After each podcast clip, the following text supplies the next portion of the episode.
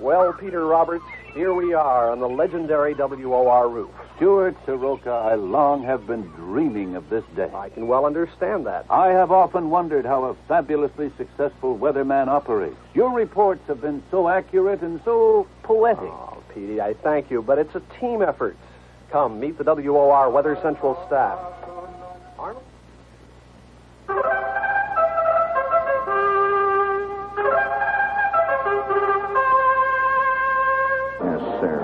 Bob. You don't mind if I smoke this big, black, rotten, stinking cigar while I do this uh, little soiree here. Entertain the peoples here for the next 45 minutes, you know, keep them from uh, nodding off. You know how it is. and, uh, I noticed that none of you uh, in there in the control room tonight, all my friends and neighbors, my compatriots here, my companions in arms. I noticed none of you have commented on my magnificent haircut. Yeah, look at that. Look at how sheepish you're looking. Well, you know why it's such a great haircut? And why I'm so proud of it? Well, I cut my own hair. That's right. What do you think I was doing down at the H&H there with that soup bowl? Bring it up there, please. oh, yeah. Yeah, wow. Yeah. Don't you think these, these are magnificent sideburns? Great big. They look like a pair of shaving brushes hanging down from my ears there. In fact, uh, you know that when I was on the uh, Joe Franklin show, I got this tremendous amount of mail from people applauding my sideburns. I think that's just great. You know, it isn't very often that a guy gets, you know, thing these guys going there. Nobody's ever applauded my feet. Although I did get a, a nice fan letter from somebody who liked my knees. It's a great shot of my knees. Did you see it there, Herb? And it was in color. And this lady wrote and says, I did not know that you had green knees until. Uh, well, uh, you know what you're going to do. What are you going to do? After all, you work in this place long enough. You're going to have green knees, baby, or something's going to be green. Uh, would you please, uh, if you will, get get the week off to a nice. Uh, how about a little of that uh, that penny whistle? No, no, no, no, no, no, no, no, no. Let's say that's it, Herb. Thank you. All right, let's get out them kazoos, friends. Let's go. Got to get this week off. It's duff here. That's it. I'm warming up my kazoo. Don't worry. Very good.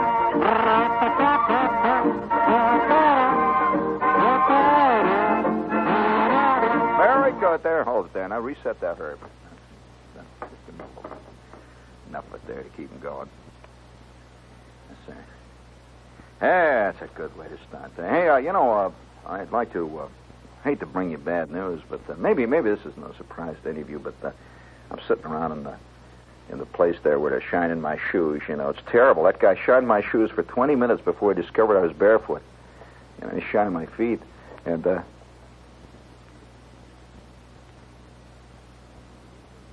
not going to say anything.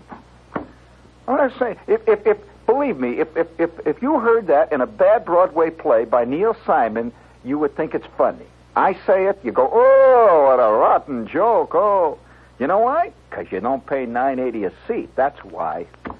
Walter Kerr don't write me up. All right. Uh, oh, uh, what I was going to say is I'm sitting there, guy shining my foot, and uh, I picked up this magazine, and uh, it was a popular science fantasy fiction magazine.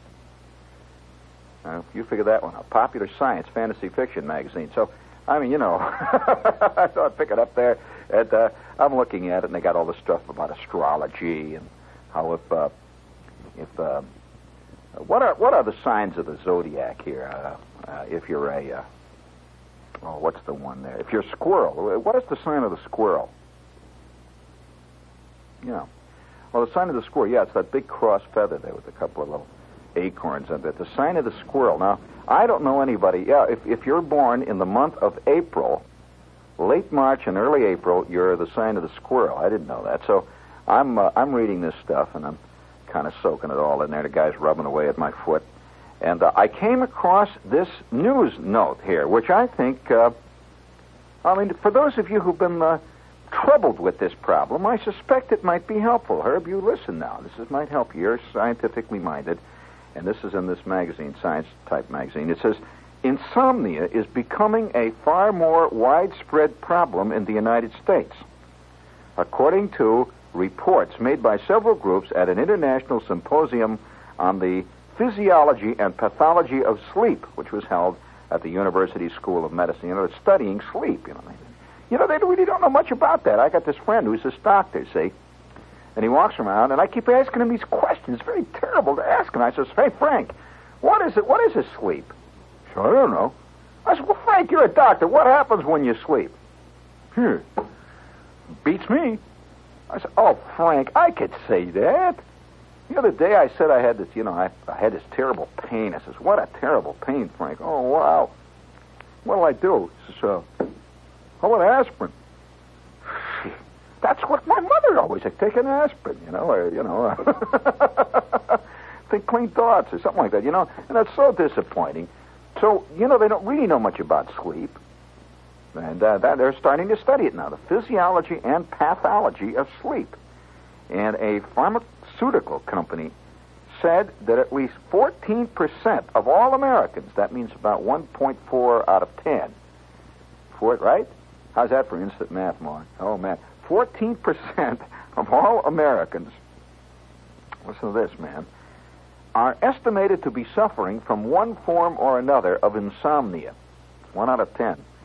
And other researchers said the use of sedatives has now extended to 25% of the people. One out of four guys has to get hit on the head with a hammer to go to sleep. One kind or other. Have you seen those commercials where, where you see this guy, he's all very nervous, and this lady comes on and says, Yes, take the friendly, soothing blue pill. You know that one? Boy, is she bomb. I, you know, I, I'm, uh, you notice that? This chick is floating around, and, and then, uh, yeah. and I'm just curious. One psychiatrist suggested, now here's where we're getting down to the nitty gritty. You know, you say, ah, who want to talk about sex? All right, listen to this one, man. One psychiatrist suggested that exercise, small portions of high protein foods, and sex are preferred over barbiturates as sleep inducers. Would you please, Herb? We will salute that psychiatrist. There, that's a guy getting right down there where it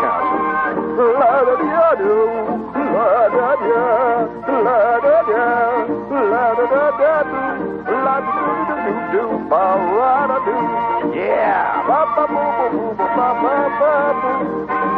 ba ba ba ba ba ba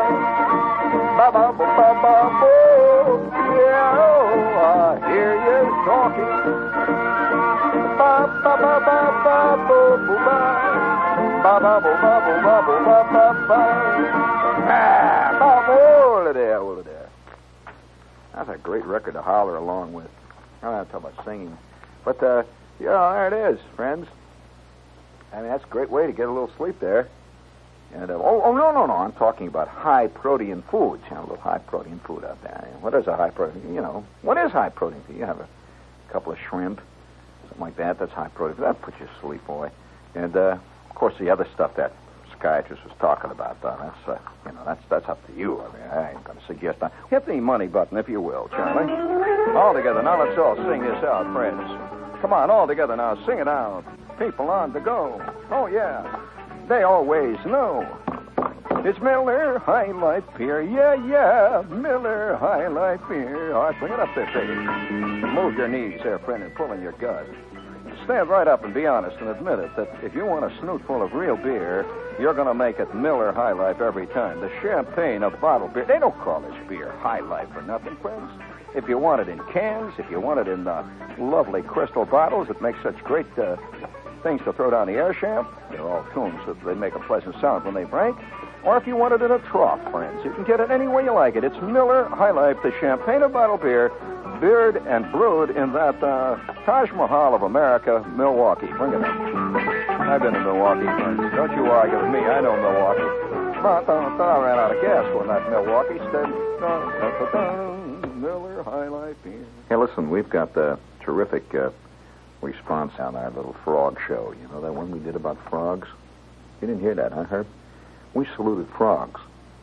And um, I've got a large number of requests from people who want me to salute snakes. And they, yeah, they like snakes. You know who's a snake nut who likes snakes? No, no. No, I mean a guy who actually goes out and bought snakes as pets and uh, kept them around and digs them. Russ here, Russ Dunbar. In fact, he had a boa constrictor. And uh, he got so big that one day that little old son of a gun grabbed him by the foot, and he was stuck there for a week and a half, you know, and finally had to call the Bronx Zoo. And now his boa is out there making uh, occasional guest appearances at the Bronx Zoo. He's in showbiz now. I wonder if an animal, uh, this is a, a philosophical question here, and it's totally rhetorical, so I don't want anybody to frantically call me up and tell me they know, because I don't think anybody knows. And uh, it's one of those things that you can only conjecture about. I've always conjectured about what really does go on in an animal's mind. I really have. I've thought about this a lot of times. And, uh, like, I get up on a horse. See, I love to ride. And I, I get up on a horse, and that horse will look back. See, he turns his head and he look back, and you know he's looking at you, see? and I wonder what in the heck he thinks, you know? What, whether uh, he has to have some kind of a mind. After all, this is an animal, and he uh, he uh, he's you know, an operating organism, so he, he must have something in his mind sometimes.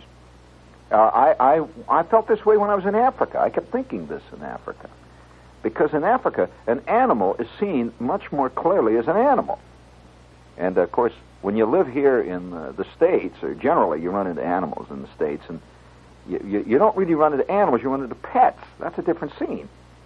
And so here's a pet sitting there, and he's uh, looking around, Oh, and you know he's got one thing in mind. He wants something to eat. Every pet I ever saw wanted something to eat. That's about it, you know. Or they wanted you to pat him on the head. That's about it. And if he, if you do pat him on the head, I wonder what they think about petting a dog on the head. What does he think? Gee, isn't it great that somebody's petting me on the head? I don't know. I, or are they putting you on? I can't figure it out. I wonder whether a dog says, you know, this poor slob. I don't know what it is with these things, these funny looking things with the feet on them that walk around. Uh, these animals, uh, us, he's, he's talking about us. I don't know what these things, why they like to do this thing of patting me on the head. and so he does it to humor you. Has it occurred to you that a dog may uh, want you to pat him because he figures he's humoring you. He doesn't like it, actually. he says, but, you know, but what the heck, you know, this is his pain his dues.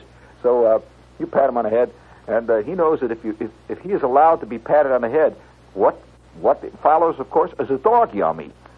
Some other, some other goofy thing like that. But I've often wondered about what animals think. Frogs. Now, uh, you take an animal like a like a dog, which can be domesticated. Uh, you know, dogs cats, domesticated creatures like that. But uh, what what about say a giraffe? Now here is an animal. It's not a domestic animal in any sense of the word, and they're really they're really a beautiful animal. I think the giraffe has to be uh, the most, if not the most beautiful animal that I've ever seen. Very close to it, and it's a peculiar kind of beauty. There's a an almost eerie stateliness about the giraffe. They look very unreal. And the guy in the car, we were driving along in this uh, little car in the bush in the Kruger Park, which is in the far northern end of South Africa. We're driving along, and the first giraffe that we saw was so close to the road, it was it was scary for a minute because they tower. You know, a giraffe is 18 feet high. A full-grown male giraffe is 18 feet tall. Now figure how tall 18 feet is. That is close to two stories high, this baby. Now, when you're looking at an animal that's two stories high and they stand absolutely stark still, they don't move. For the first moment or two, when they first spot you, and they just stand there like they're made out of some kind of, well, some sort of a statue and they don't look like they belong where they are, and yet at the same time, they are so intimately a part of the horizon that you can't really imagine them anywhere else. They are a totally improbable animal, completely. And they have this tiny, beautiful, pointed head, looks down, and they stand stark. And practically every giraffe, you see, a, a giraffe to see you uh, has to be in a certain position. He can't his eyes don't work like a man's eyes, where uh, you look, you know, a man will face something and look at it, but a giraffe doesn't. So he turns his whole head and he looks right down and just stands there. And you can see the wind ruffling his mane. Get this this brushy kind of mane that runs up the top of their the, the neck, and his neck is arched. and you see this wind just ruffling it, and then you notice that the ruffling is more than a ruffle. There's a bird on him. You know, every giraffe has a, a two or three birds that hang around with him. Yeah, they live right on him, sit on his head, and uh, yeah, they're parasites. Well, that reminds me. This is WOR, and uh, you know it's us, and we're here in New York. We got another little whoopee here for you, friends. Two things a Pontiac Firebird can give you, a $6,000 sports car can't. What's that? More than $3,000 in change. Yeah. What's the second thing? Drive it, baby. Break away in a wide track in Pontiac.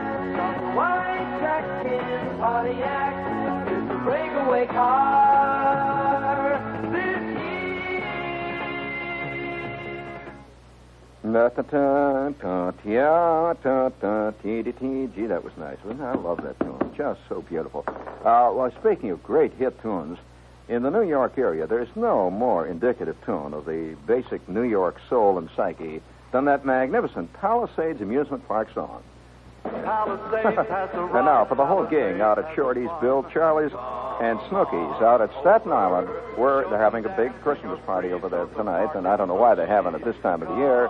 We're dedicating the Palisades song. Let's go, gang. Sing together. coast to coast, where a dime buys the most. Palisades amusement park, after dark. Oh, Ride the coaster, get oh, cool in the waves, in the pool, you'll have fun. So come on over.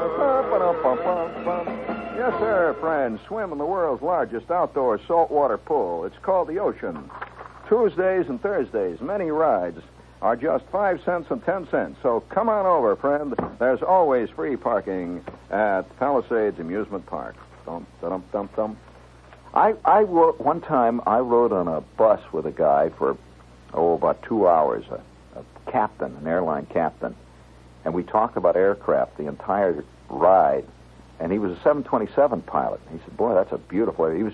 We were, we were discussing uh, flying techniques and so on about uh, various types of jet versus various types of turboprop and so on.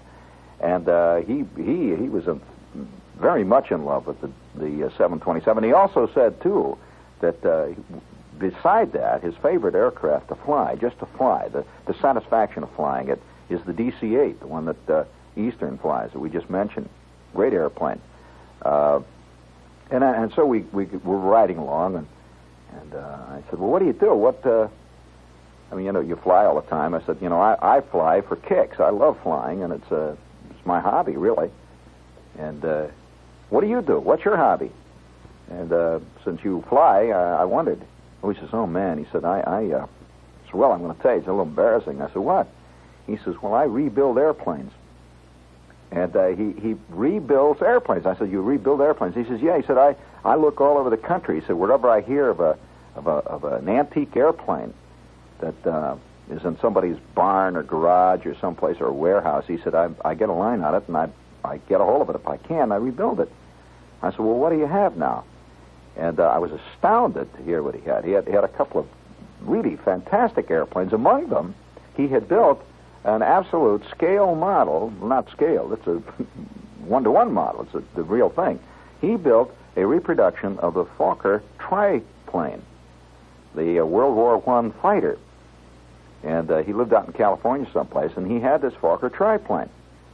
And uh, you know the red one. This is this is the aircraft that uh, that uh, Baron von Richthofen flew. In fact, it was the one that the, the dreaded Red Baron was shot down in. He was flying a Fokker triplane at the time. And uh, it's funny. I've run into people all around, all over the country. It's curious who think the Red Baron is a character in Snoopy. Yeah, they read you. They think that that uh, that uh, Charlie Brown or Peanuts or Charles Schulz, the, the cartoonist, invented a character called the Red Baron. And everyone thinks it's a great character. You watch. There's going to be a peel-off on that cartoon strip eventually, and it will be a cartoon strip called the Red Baron. And it'll look something like Batman, something like that. And he'd be fighting dogs for some strange reason. But uh, nevertheless, uh, the red. Ba- yeah, I that that cartoon strip now has completely eluded me. I think that strip has gone completely to pot, personally. Isn't that a terrible thing to say? I mean, the minute uh, uh, you know Snoopy started to believe he was Bobby Hall and all that stuff, I said, you know, I don't mind.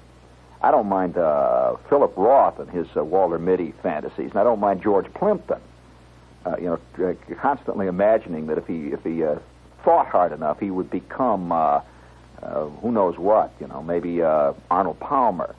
But uh, when it when the when the dog scene starts breaking out, then I say, oh come on, this Wal. You know, we're we're living in an age of galloping Walter Mittyism. I'm serious. You you see it popping up everywhere.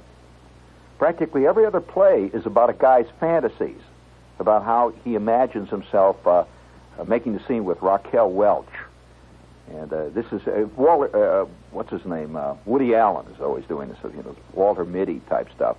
And then, of course, when it gets to be ethnic Walter Mitty, that's getting a little involved. and uh, ultimately, you don't know where it's all going to stop. And I guess I guess this is one of the reasons why people today, because a lot of people are living in the Walter Mitty era uh, in their mind, and uh, so you find kids in colleges they they keep imagining themselves as writing this great novel. They keep seeing themselves as various things. And Hemingway, uh, Esquire's got the Hemingway, the galloping Hemingwayitis bit. They always either see themselves alternately as a, a big game hunter who's written a, fa- written a fantastic bestseller about World War One, or they see themselves alternately as a middleweight fighter who's about to take on George Plimpton for the title. And uh, so, so uh, it, uh, it is this galloping Walter Mittyism is, is getting really, uh, it's really getting wild. And uh, you see it on all hands. Every, practically every other novel now today is about a man's fantasy. Every other, I'm kidding myself. What do you mean? I'd say at least nine out of ten novels are about guys' fantasies. The hero always starts out this little guy, this sad little creature who's been defeated, and he's either on a an analyst couch. That gimmick has been used a thousand times, and his his uh, his fantasies then about how uh, fantastic he sees himself in his dreams, oh yes, sexual. Of course, it's all sexual fantasies now. A few years ago, it was uh, action fantasies. And uh, Walter Mitty saw himself as an RAF pilot. I mean, the real Walter Mitty. Uh, What hath James Thurber wrought? he has spawned an entire an entire literary genre. In fact, I'm waiting for this to be formalized. In fact, I, why don't we write to the New York Times book review section? It says, you know, in the back there, uh, you have this uh, section briefly noted. Well, see, briefly noted in the back of their uh, Literary Times uh, book review section there. That briefly noted means that's not important. See, that's briefly noted. And they have uh, crime in the annals of crime and they have all the the crime novels. Are, are that's a, that's a category. See, a genre. Then they have western. That's a genre. Then you have spy novels. That's a genre. You see. Well, when are they going to have uh, sexual fantasy novels? It's just a genre, you know, briefly noted in the back. And uh, the sexual fantasist fans can then uh, collect their sexual fantasy novels. And, uh, you know, separate that from real literature and uh, go in and then make it a genre because they're all classical. There's, there's a, they, they have a classical quality to them now. Classical meaning they all have the same sound that you, that you keep ringing the same changes to begin with, there has to be the uh, almost all of them are couched in pseudo humor terms. I, I rarely find any of them funny, and everybody tells me how funny they are. I keep trying to read them and find. I find them incessantly dull, and uh, yet. Uh, uh, I, I noticed one reviewer about one of the most recent uh, sexual fantasy type novels he had the temerity and the guts, and I might say the honesty, to finally say, well, most of the stories that this guy's put into this so called novel, I've heard in Third Avenue bars for years. now, I'm going to tell you something how a man can be so far ge- ahead of his time that uh, he makes it, he doesn't make it. He doesn't make it at all. Uh, about, uh, oh, I, I say, when I first came to New York, I'm sitting in an office one day. Want to hear this story? This is the literary, the literary world. I'm sitting in this office one day, see, and uh, and it's a PR guy's office. The guy that was a little two-bit public relations guy, nice guy, but you know, a little office. He was struggling along there, and uh, he was a friend of mine. And he had a guy who worked with him, just a kind of a rotund, innocent-looking guy. Uh, parted his hair in the middle. He looked like a Kiwanis Club uh, uh, the, the anchor man on anybody's bowling team is what he looked like. See, and so we're sitting there one day, and and uh, he turns to me, the the my friend says, "Hey, uh, let's say," he says, "You know, uh, you know, old Jack over there." He says, "Jack's curious." He says, "You do a lot of writing. You you uh, written for a lot of places, and you write for Playboy and all that stuff." He says, uh, "Jack's curious. Uh, w- would you like to read something he wrote?" And I says, "Yeah, sure." And so Jack comes up to me. I can't remember his last name, and that's what bothers me. Jack comes up to me and he says, uh, "Oh," he says, "I've been just playing around with this at night." He says, "I got I had an idea for just a funny thing. He says, it's not serious. He says, nobody would publish it. It's ridiculous. And so I said, well, well, let me read it. So I took the manuscript and I started to read this thing. Well, I'll tell you what he did. It was a, it was a wild idea for a book. Now, uh, of course, what's going to happen now? I'm giving this idea to 422 people immediately, you see. Well, now, wait a minute. I'll just tell you what he did because you see, this author that I'm referring to earlier, the one that uh, the critic reviewed, he did it too, but he's gotten large literary kudos for it, you see, so it doesn't really matter. It's been done. So I'm reading this thing, and I read about three pages. And I, it was it was fascinating. So I called him up on the phone. I said, Jack, I said, what was your idea in this book? I said, is it what I thought it? Think it is? He says, yeah. I said, you mean to tell me you did it, huh? He says, yeah. Well, you know what he did? He collected every dirty story he ever heard. Now, I'm serious. He just collected dirty jokes. You know, like there was a guy one time, and uh, he he uh, had a flat tire, so he had to stop at this farmhouse, and the farmer came out and says, "Well, of course, you know, you know the whole thing." Well, you've heard millions of dirty stories. Now, this guy collected them. Now, remember that. He, whenever he heard a dirty story, he would he would uh, he would uh, collect it and write it down. He did it deliberately, and he put them on little three by five file cards. Okay? Until he had a whole great big pile of them. He had a whole raft of them. And he had them filed under different uh, categories, like subjects, like uh, farmer daughter, uh, like, you know, all different subjects. And so uh, here he had them now. Now, what do you think he was collecting them for? Now, most people would say, well, he's just got a collection of dirty jokes. No, he just collect these things. And one day he sat down, and here's what he did. He had a hero, okay? Now, the hero in his book, uh, of course, you see, this is why he would lose because if you notice that the uh, that the hero types in all these fantasy novels are always sensitive and the author, invariably.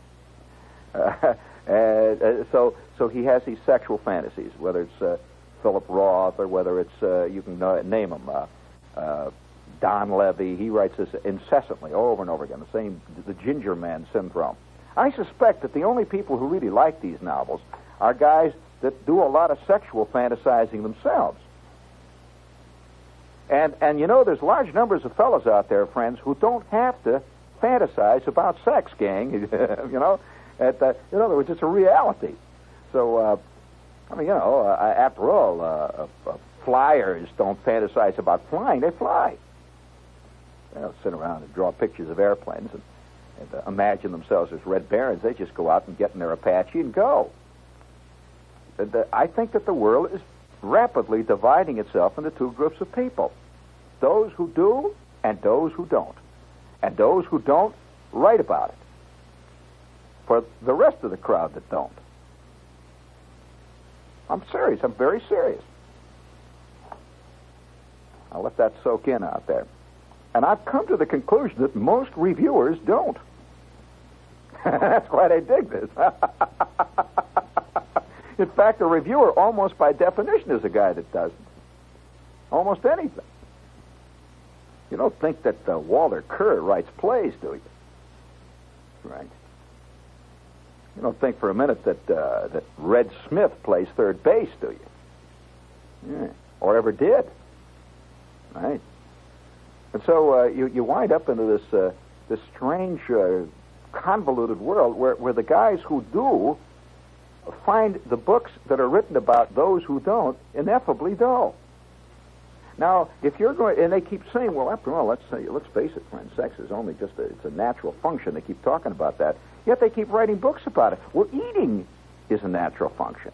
Can you imagine a guy writing an entire novel about this guy who has these fantastic meals? And all he does is sit there and, you know, has, he has turkeys and stuffing, and he yells about the soup and all that. no, you would find that dull because, you know, you get the, who needs to read about some guy uh, scoffing a cheeseburger? All you got to do is go down to Big Red's cheeseburger heaven and go down and have yourself a cheeseburger, and that's the end of it. You don't have to read about it. So I've come to the conclusion that the people who dig this stuff generally are those to whom sex is an abstract concept, something that because their mother was rotten, they've never been able to be involved in. I'm serious. And I think this entire literary genre should be formalized. I, I, I, you know, so instead of just calling it novel, why don't we make it a genre? You know, years ago, people used to consider the Western a regular novel. Oh yeah, when when uh, when uh, the early days of the Western, which was uh, uh, during the days when guys like Zane Grey were writing westerns at the time of World War One or that there, you know, shortly thereafter, th- they weren't called a special novel for Slavs. They were they were really uh, that was called a, a novel. And so the Riders of the Purple Sage was a novel. But today now it would be way in the back of the Times in a little thing called briefly noted because it has become a genre, which means that there's a little devoted crowd that reads everything called a Hard Day at the, the Purple Gulch, or, uh, you know, or Shoot 'em Out at the Bar X Ranch, and uh, they'll they'll read this stuff no matter what it is. They just read all of it because they happen to be hung on that form of literature. I'm not putting it down, but they are. And so, but hardly ever does a Western break through and be considered a regular novel. In, in, in, in short, it, it's hardly ever uh, considered part of the regular uh, group of novels. In other words, a novel, a, ge- a legitimate general novel.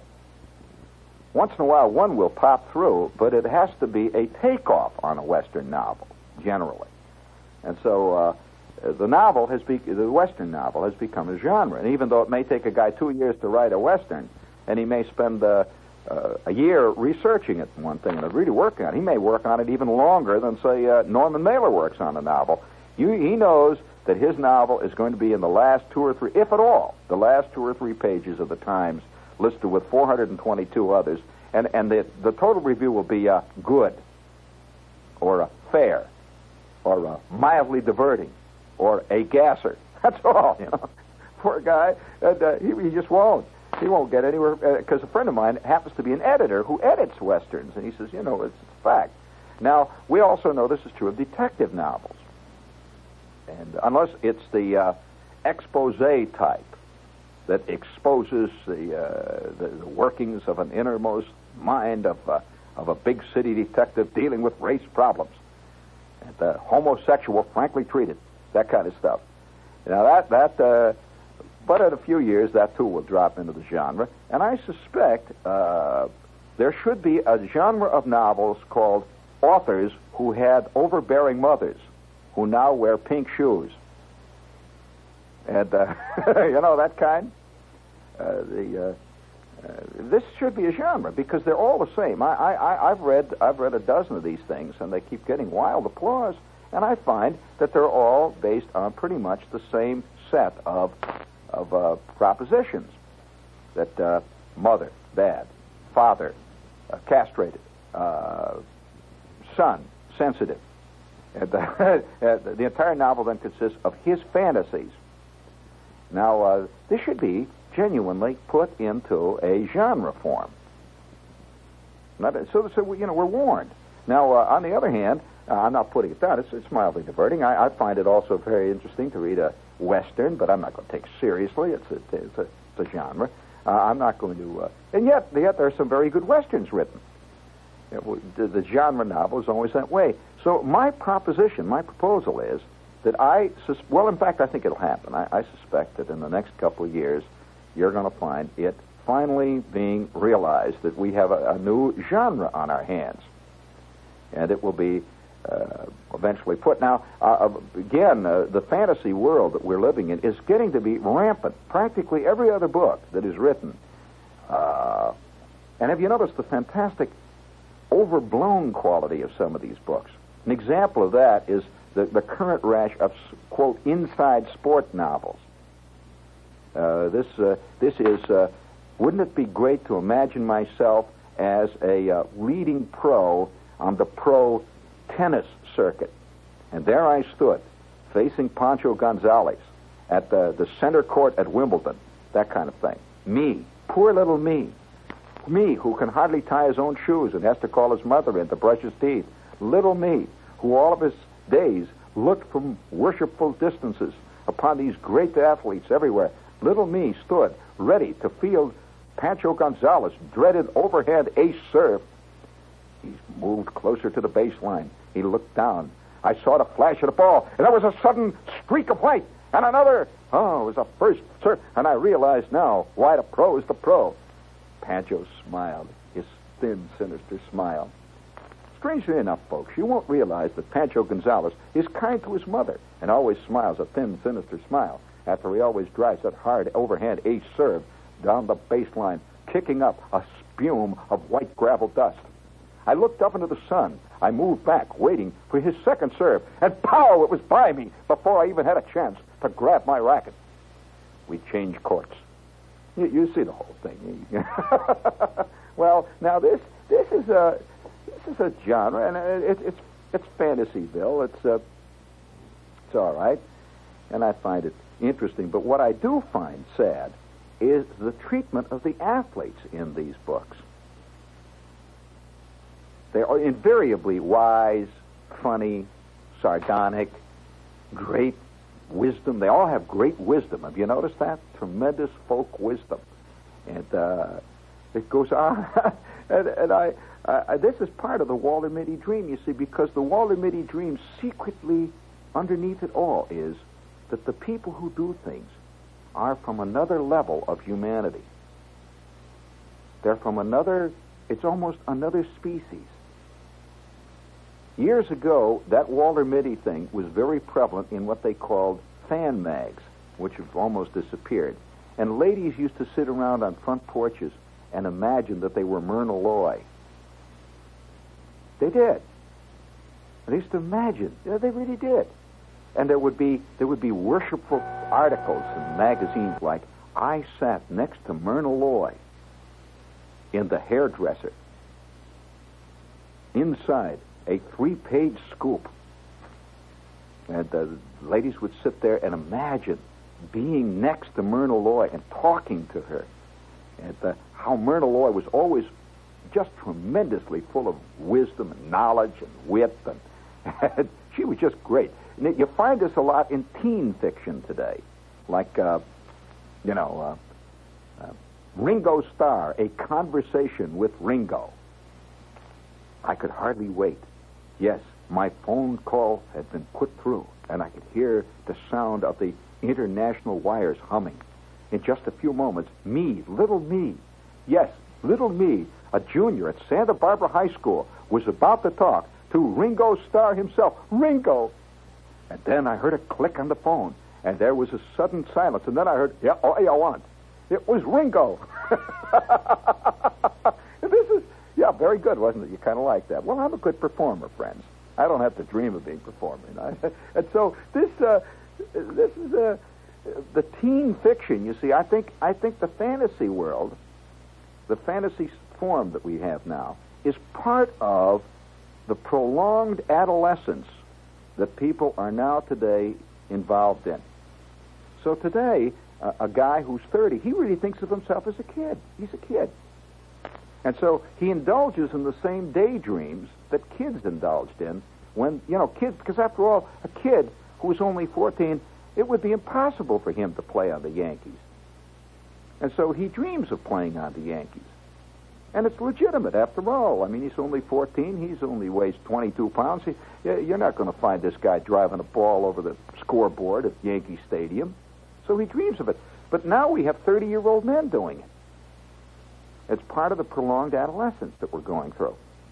A kids, when they're 14, it's legitimate for a kid of 14 to have sexual fantasies. Because, you know, it's a lot of stuff he doesn't know, and a lot of things. But when 30 year old guys are having it, then you begin to worry about it. Pretty sad. Really is. And so, whenever I read these novels, and these uh, these books about the I played uh, uh, I played defensive end for the Green Bay Packers. I kind of think. Well, I, I'm always reminded of Mrs. Bruner, big, fat, old Mrs. Bruner, whose husband uh, was, was drunk every day of the year. I, I, I keep thinking of her sitting out in the front porch and hearing the creak of her swing as she read True Romances. And on the cover would be the headline True Romance for that week. I had a date with Clark Gable. Inside, seven searing, magnetic pages. And they would always open up with, Yes, Clark Gable had asked me for a date. I could hardly wait. My my stomach was all filled with little purple butterflies. And as I dashed about, checking and rechecking the last few the, the little details of my hair, and then the phone rang. It was Clark Gable. Yes. Oh, fantasist, we salute thee. How many kids imagine? I think this is one of the reasons why we're anti-authority today. There's nothing that makes a guy who fantasizes himself as president matter than to see an actual president, one who really did it. You know. Oh, yes. Oh, yeah, oh, yeah. Norman Mailer imagines himself the next mayor of New York. No wonder he hates the real mayor. I mean, it goes on and on and on. And so, ultimately, I suspect that every man, when he is born, will be issued his life fantasy. I mean, don't bother to do anything. I was a, I was a famous brain surgeon. As, as the glittering, glistening lights of the operating arena played upon my forehead as I looked down at the most difficult case, the most difficult patient of my entire career, a rare operation was about to begin. The silence in the room was deafening. Just the slow thump, thump, thump of the oxygen machine as it pumped its life blood into the patient's body. Kapunk, kapakada, kapakada, kapakada, kapakada. Oh, James Thurber, what hast thou wrought?